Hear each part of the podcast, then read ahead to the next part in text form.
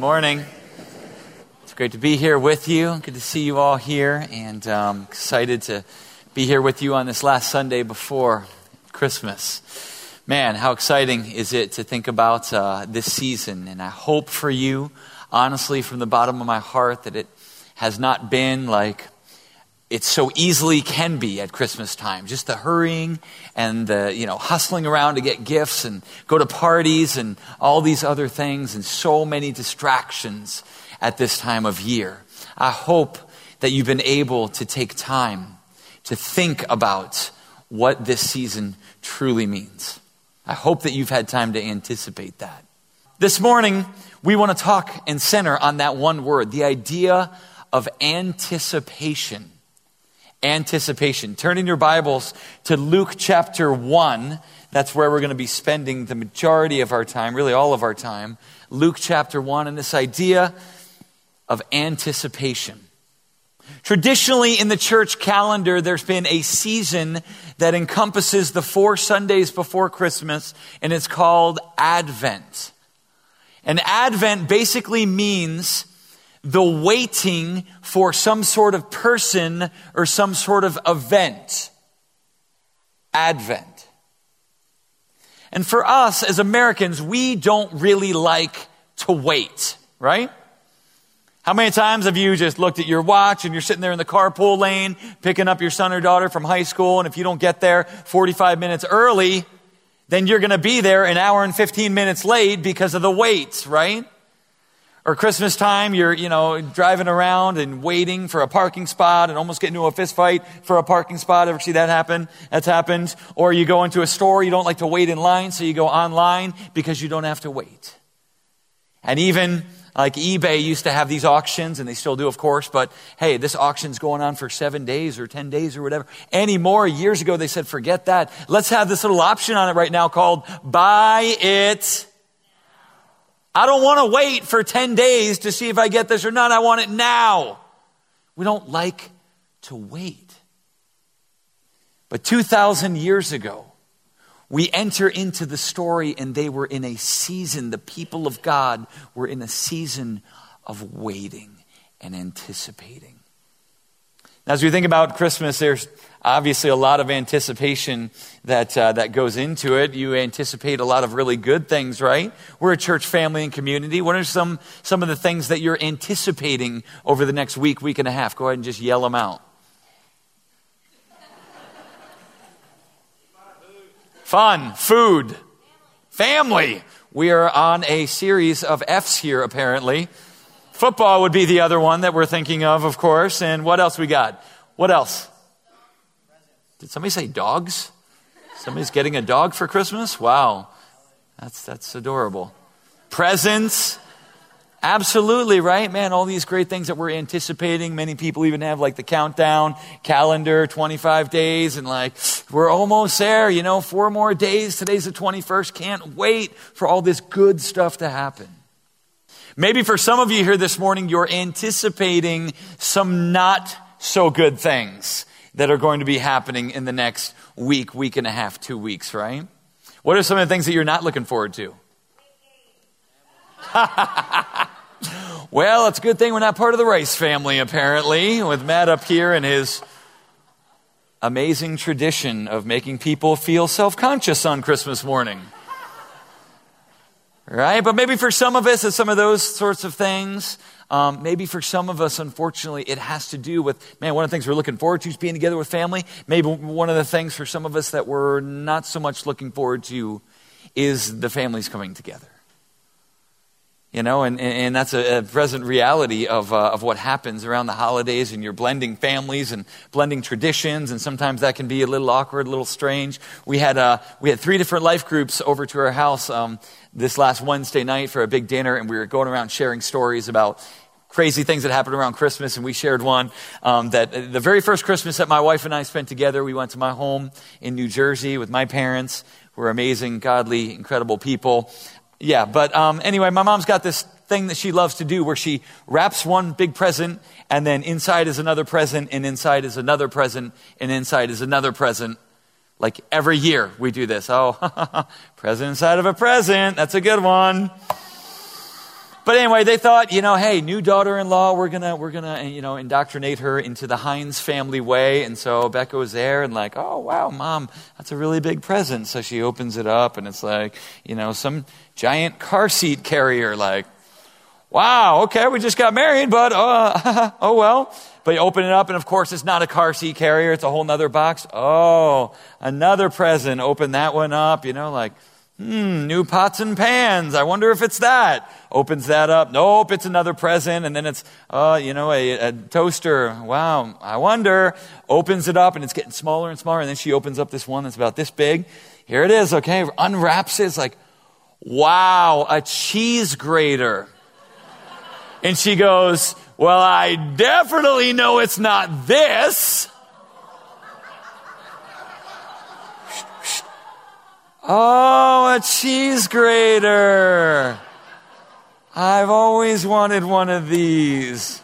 How do you back your way out of that one? There is no recovery. My parents are going to be here next Sunday, by the way. Say hi to them. Mention the cheese grater story. They'll love it.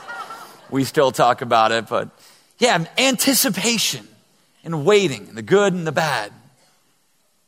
As a matter of fact, in doing some research about the anticipation and sometimes the giant letdown that can happen after the Christmas season is over. You know what the number one month for people making appointments to go see counselors, for uh, doctors prescribing medication for antidepressants, and for some of those types of issues related to a darkness and anxiety and depression. You know what the number one month is where we see a huge rise in, in those types of situations? February, Valentine's Day. You know what number two is? January. As a matter of fact, some researchers have said we're actually going to create a pseudo holiday called Black or uh, called Blue Monday, and it's the third Monday in January because they say that is the pinnacle of depression in the United States. Blue Monday. The reason being is because several weeks there into January, that's when most of the credit card bills come. Average American family spends 500 to $800 on Christmas presents, on the presents alone. Not to mention traveling and going out to eat and everything else, right?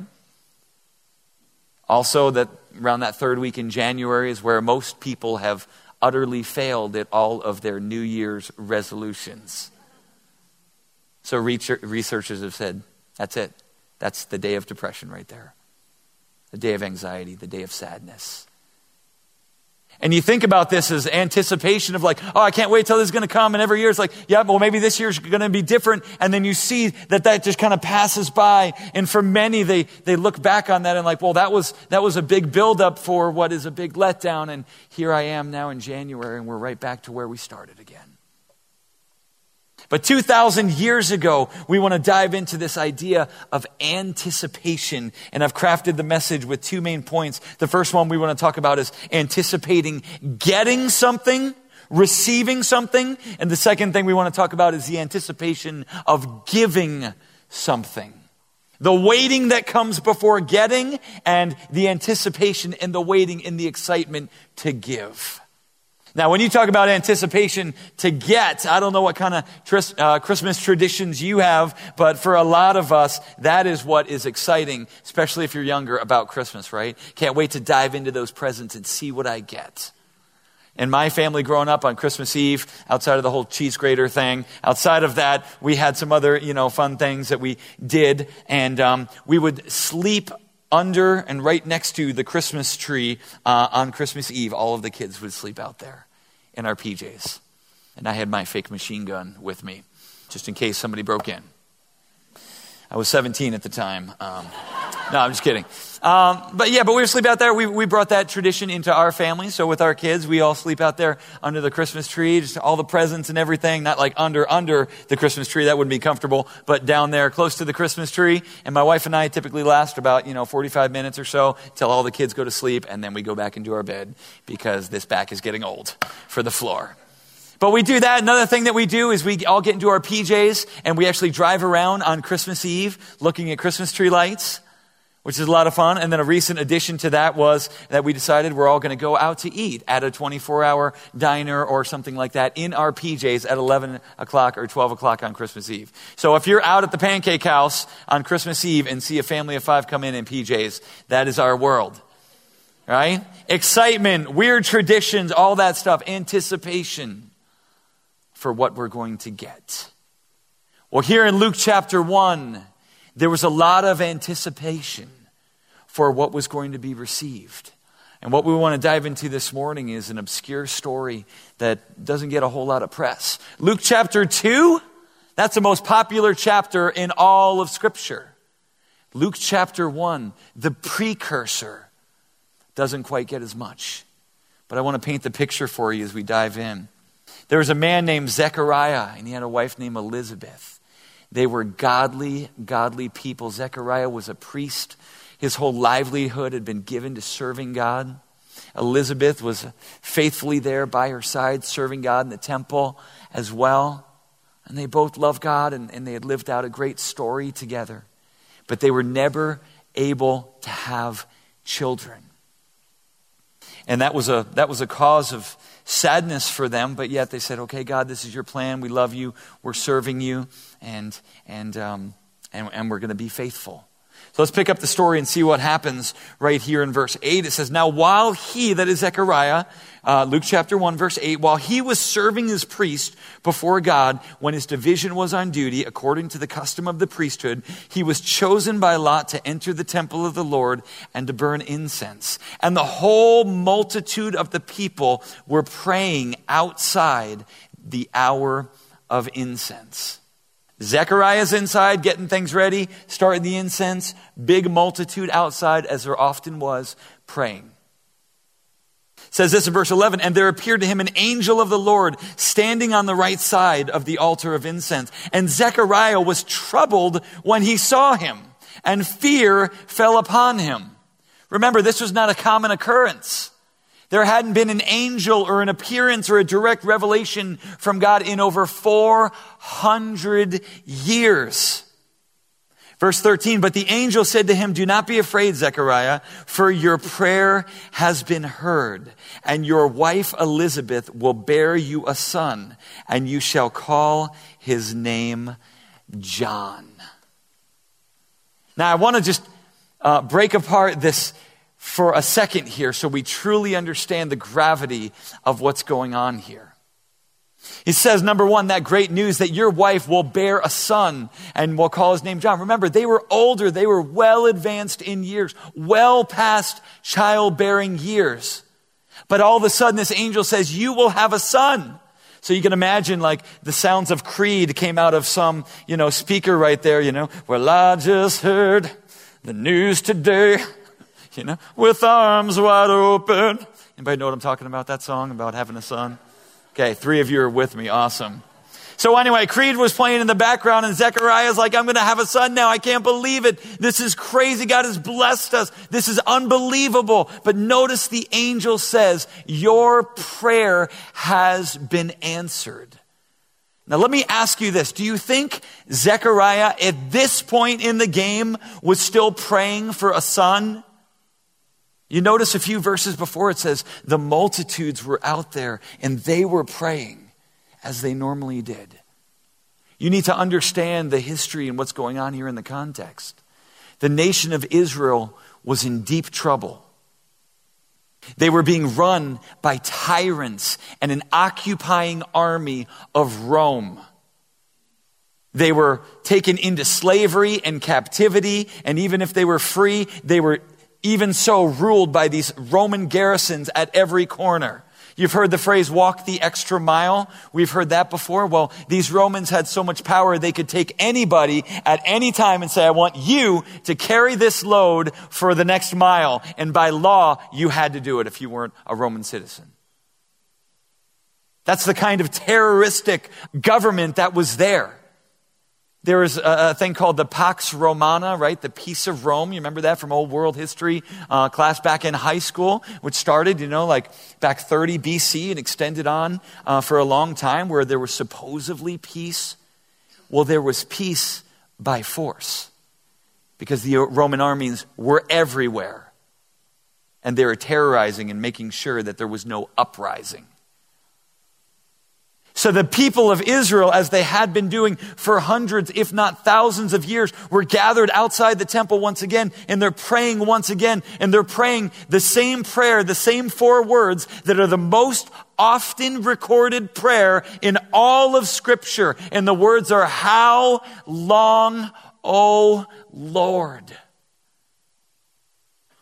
How long will it be before you come to us? How long before your Messiah comes and rescues us from this tyranny and brings our people back together under a king? We're waiting for the Messiah. How long, O Lord? So undoubtedly, that is what the multitudes were praying.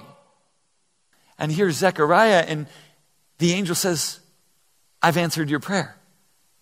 So I pose to you, was Zechariah saying, Oh God, please just give me your son? Or did that prayer stop 30 years ago and Zechariah, as a godly man, was praying like everybody else? How long, O oh Lord? How long before you come? How long before you rescue? Could it be that God answered both those prayers at one time? Because he's a, okay, I've given you a son. I've answered your prayer. Oh, and by the way, all your prayers of how long, O oh Lord, that's going to be answered right now too because the time is coming and something's happening. So let's continue on in the narrative. Let's keep on reading in verse uh, 14. It says, And you will have joy and gladness. Zechariah's like, Yep, you got me there. I'm all into it. And many will rejoice at his birth. Okay. Everybody else is going to be excited. This is great. Verse 15. For he, your son, will be great before the Lord. How about that promise, parents? Can you imagine the anticipation and excitement? Not just you found out that you're pregnant and you're going to be bringing a baby into the world, but the promise that says, This son that I'm going to give you, he will be great before the Lord. He's not going to be a big fat zero. He's not going to go off the beaten path. He's not going to be rebellious. He's going to be great. There's no amount of money that can buy that satisfaction as a parent, right? And Gabriel continues on, says, and he must not drink wine or strong drink, and he will be filled with the Holy Spirit even from his mother's womb. So now all of a sudden things are ratcheted up a notch. Not just, yep, you're having a son, not just he's going to be great, but now it's he cannot drink any strong drink, he can't have any wine. And Zechariah immediately knew what that was all about. That was a vow that was called the Nazarite vow, where somebody was set aside from birth for a certain specific purpose. We see that same thing in the life of Samson, right?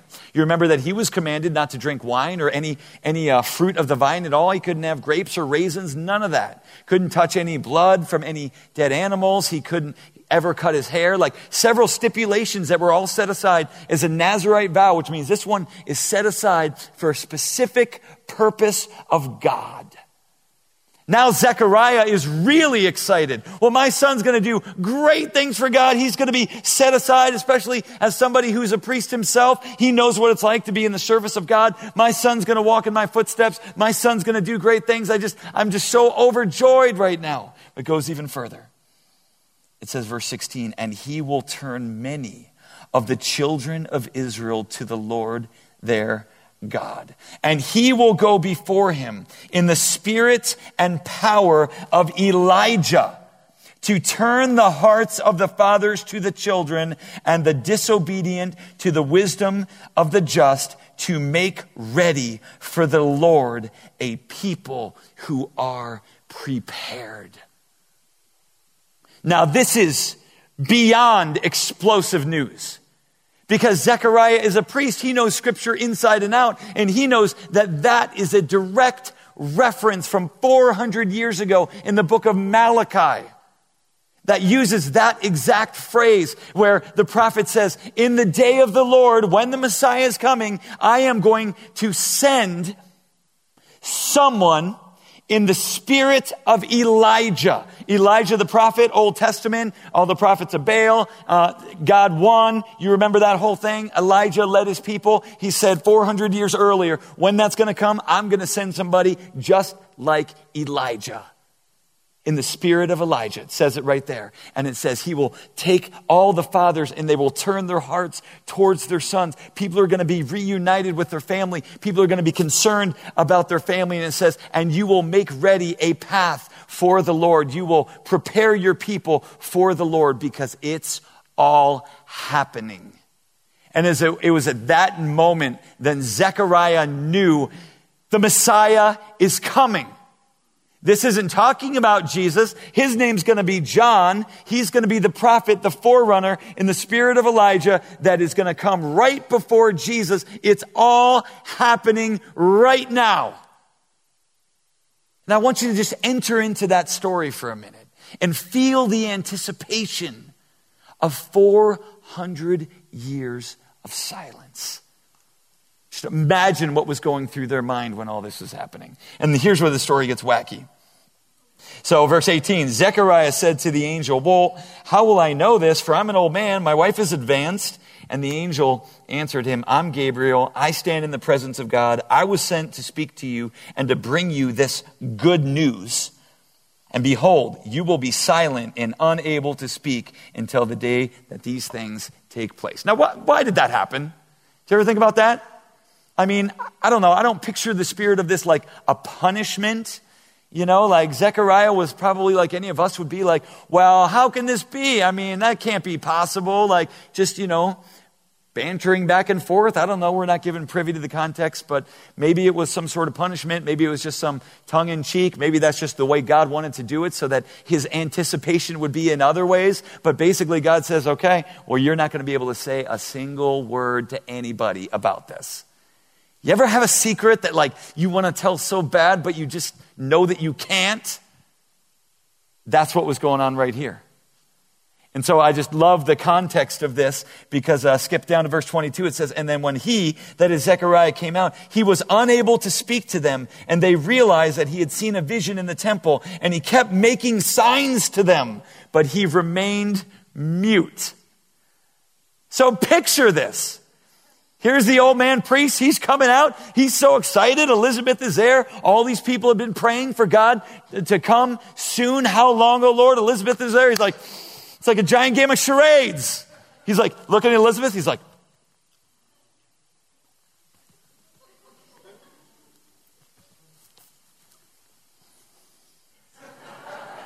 and she's like, what's she talking about, Willis? You know, like, what are you, no, no, no, no, no. That's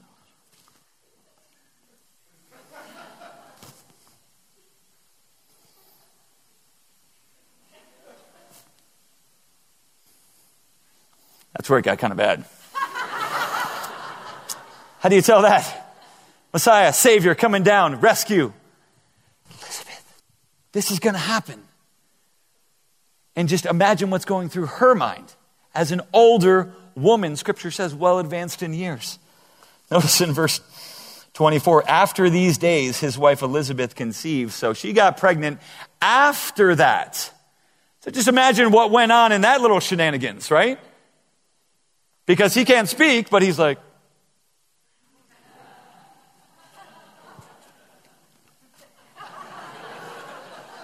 and she's like, you know what I mean? Unbelievable. The anticipation, what happened, the way God crafted the story, all coming together at the perfect time in history. The anticipation of receiving this gift. And then we continue on in verse 26, and this we get into a little bit more of the familiar side of it, right? Well, this is that very same angel that prophesied about John the Baptist with Zechariah and Elizabeth came six months later and visited Mary. You know this part of the story. It says on verse 27 the angel came to a virgin betrothed to a man whose name was Joseph, and he was the house of David, and the virgin's name was Mary. And he came to her and said, Greetings, O favored one, the Lord is with you. But she was greatly troubled at this saying and tried to discern what sort of greeting this might be. Once again, what? An angel? What is this? I don't understand.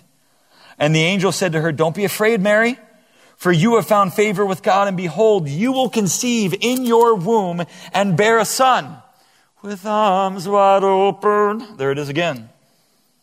Stop singing that song. And you will call his name Jesus again. Up until this point, everything seemed pretty normal. Okay, an angel promising me that I'm going to have a son. That, that's great. That's awesome. Not quite ready to yet. We're not quite married yet. But all right, call his name Jesus. Okay. Jesus was a pretty popular name at that point. Nothing necessarily magical or incredible about the name Jesus. It's a transliteration of the Hebrew for Joshua, which means the Lord saves. Okay, call his name Jesus. Okay. But here's where, once again, they take it to the next level. The angel says, He will be great, and he will be called the Son of the Most High. And the Lord God will give him the throne of his father David, and he will reign over the house of Jacob forever, and of his kingdom there will be no end. And once again, as a good Jewish girl, that had been brought up in all the teachings of the Old Testament and all the people that were waiting for the Messiah, she knew at this point exactly what the angel was saying. You're going to have a son. You're going to call him Jesus. Okay, great. Oh, by the way, he's going to be the son of the Most High God. And he's going to rule on the throne of David forever and ever and ever and ever, which is a messianic prophecy from hundreds and hundreds of years ago. Now all of a sudden she knows this is happening. I'm going to be the carrier of the Son of God. The time is here. The Messiah is here. Isn't that incredible? And I love it when these two ladies with these two obscure stories finally come together in chapter 1. Look at verse 43. When Elizabeth and Mary finally see each other, here's what Elizabeth says. Why is this granted to me that the mother of my Lord should come to me? She recognized already. Mary was coming. She was praying. You're the mother of my Lord the one that I've been praying to, the one that I've been serving for all of these 70, 80 years of my life. You are younger than me, but you're the mother of my Lord who I've been worshiping. It's unbelievable. The joy that comes when we're anticipating receiving something. I want us to enter into that this morning. The other piece of it, maybe for some of us that are a little bit older, we're like, eh, Christmas, joy of receiving gifts in particular.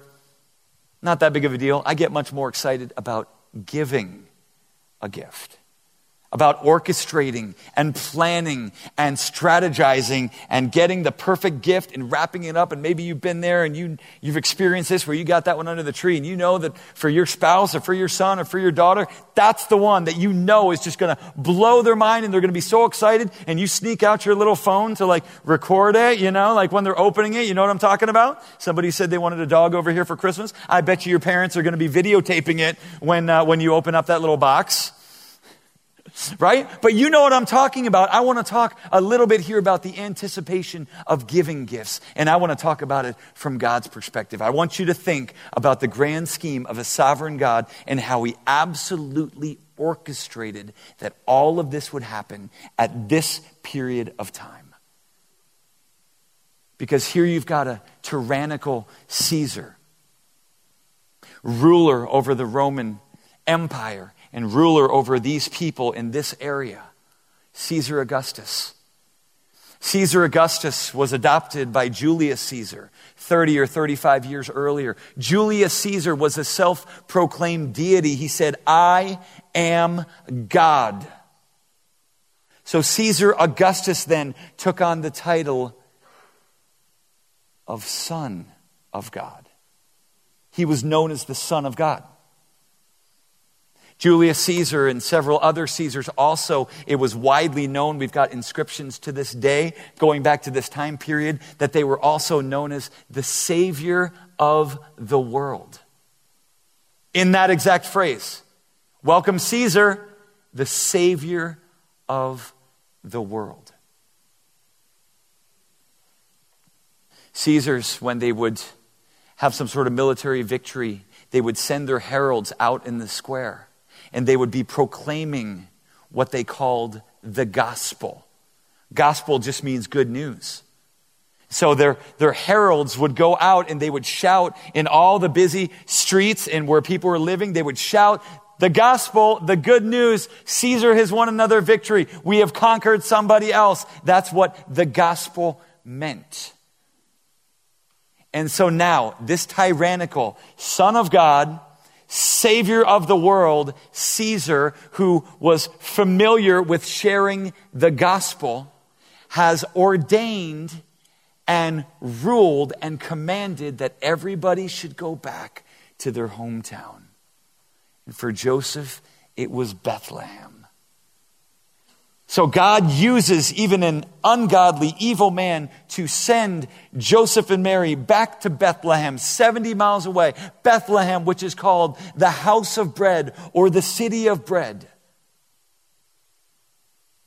And so now we have Caesar, the Savior of the world, Son of God, spreading his gospel, commanding that they go to Bethlehem, which is called the house of bread, where the Son of God would be born. In Bethlehem, the city of bread, this one who would grow up to use the phrase, I am the bread of life. This one who would become the true Savior of the world and be able to share the gospel of peace through all the villages and towns surrounding. God orchestrated it all. When you talk about the great joy and the great pleasure and anticipation that God had, I want you to think about things from His perspective. I want you to think about the fact that in the middle of ordaining all of this and arranging all of this, having all this come together, the angels were gathered around and they were excited because they knew about this plan from the beginning and they were in on it. Perhaps. We don't really know all the details, what they know and didn't know. But we do know that this was not a surprise. This wasn't a knee jerk response. Oh, my people are in trouble. Hmm, what should I do? Let me send them a savior. No according to First uh, Peter chapter 1 verse 20 according to Ephesians chapter 1 this was planned out before the foundations of the earth this gift, this present, and now was the time where it was going to be opened and we were going to see the response of the people. Listen to this paraphrase of Ephesians chapter 1 that is from um, a book called The Message. Listen to what it says. How blessed is God, and what a blessing He is. He's the Father of our Master Jesus Christ, and He takes us to the high places of blessing in Him. For long before He laid down the earth's foundations, He had us in mind, and had settled on us as the focus of His love, to be made whole and holy by his love. Long, long ago, he decided to adopt us into his family through Jesus Christ. What pleasure he took in planning this. He wanted us to enter into the celebration of his lavish gift giving by the hand of his beloved Son. God the Father looking down, anticipating the plan was coming. Here it is. It's orchestrated, it's ready. That's the reason why the angels were rejoicing when they were there with the shepherds and they finally gave them that good news. That's why it says all of a sudden they saw the heavenly host and they were saying, Glory to God in the highest. It's a celebration. The time has come. The present is here. All this waiting is done. So we talk about Advent. We talk about a season of waiting for someone or something. 2,000 years ago, it was the gift of Jesus, Savior of the world. My question for you this morning is what are you waiting for? Think about this idea of Advent. Like so much in Scripture, everything's connected. Absolutely, we can wait with anticipation. We can enter into the story, but like Bill said, that's already happened. But we're still in a season of waiting, aren't we? We're still waiting uh, for a special person or a special event, and that's when Jesus is going to be returning to this earth to make things right as the rightful king. But my question to you this morning is what are you waiting for? And maybe for you, that lands on the anticipation of receiving something. And man, just as Jesus entered into a dark world and a broken world and a uh, tyrannical world of confusion, Jesus wants to enter into your world this morning. I mean, look at what he's called in Isaiah chapter 9. He's called the wonderful counselor. Man, maybe you're just rocked in confusion right now and you need direction. That's his name. He's called the Prince of Peace. Maybe you're anxious and full of fear and not knowing why and you just need something. That's his name. He's called the everlasting Father. Maybe for you, he's like, my time is so short lived and I just don't know and everything's so brief and man, I just need to feel that love and acceptance. That's his name. He's called the mighty God. Maybe for you, you're weak and you've been trying to play God, but it's just not working. That's his So I just want to throw that out to us here this morning as we think about this season of waiting and expectation and anticipation. And I just pray that through the confusion of it all, that God will enter into our story.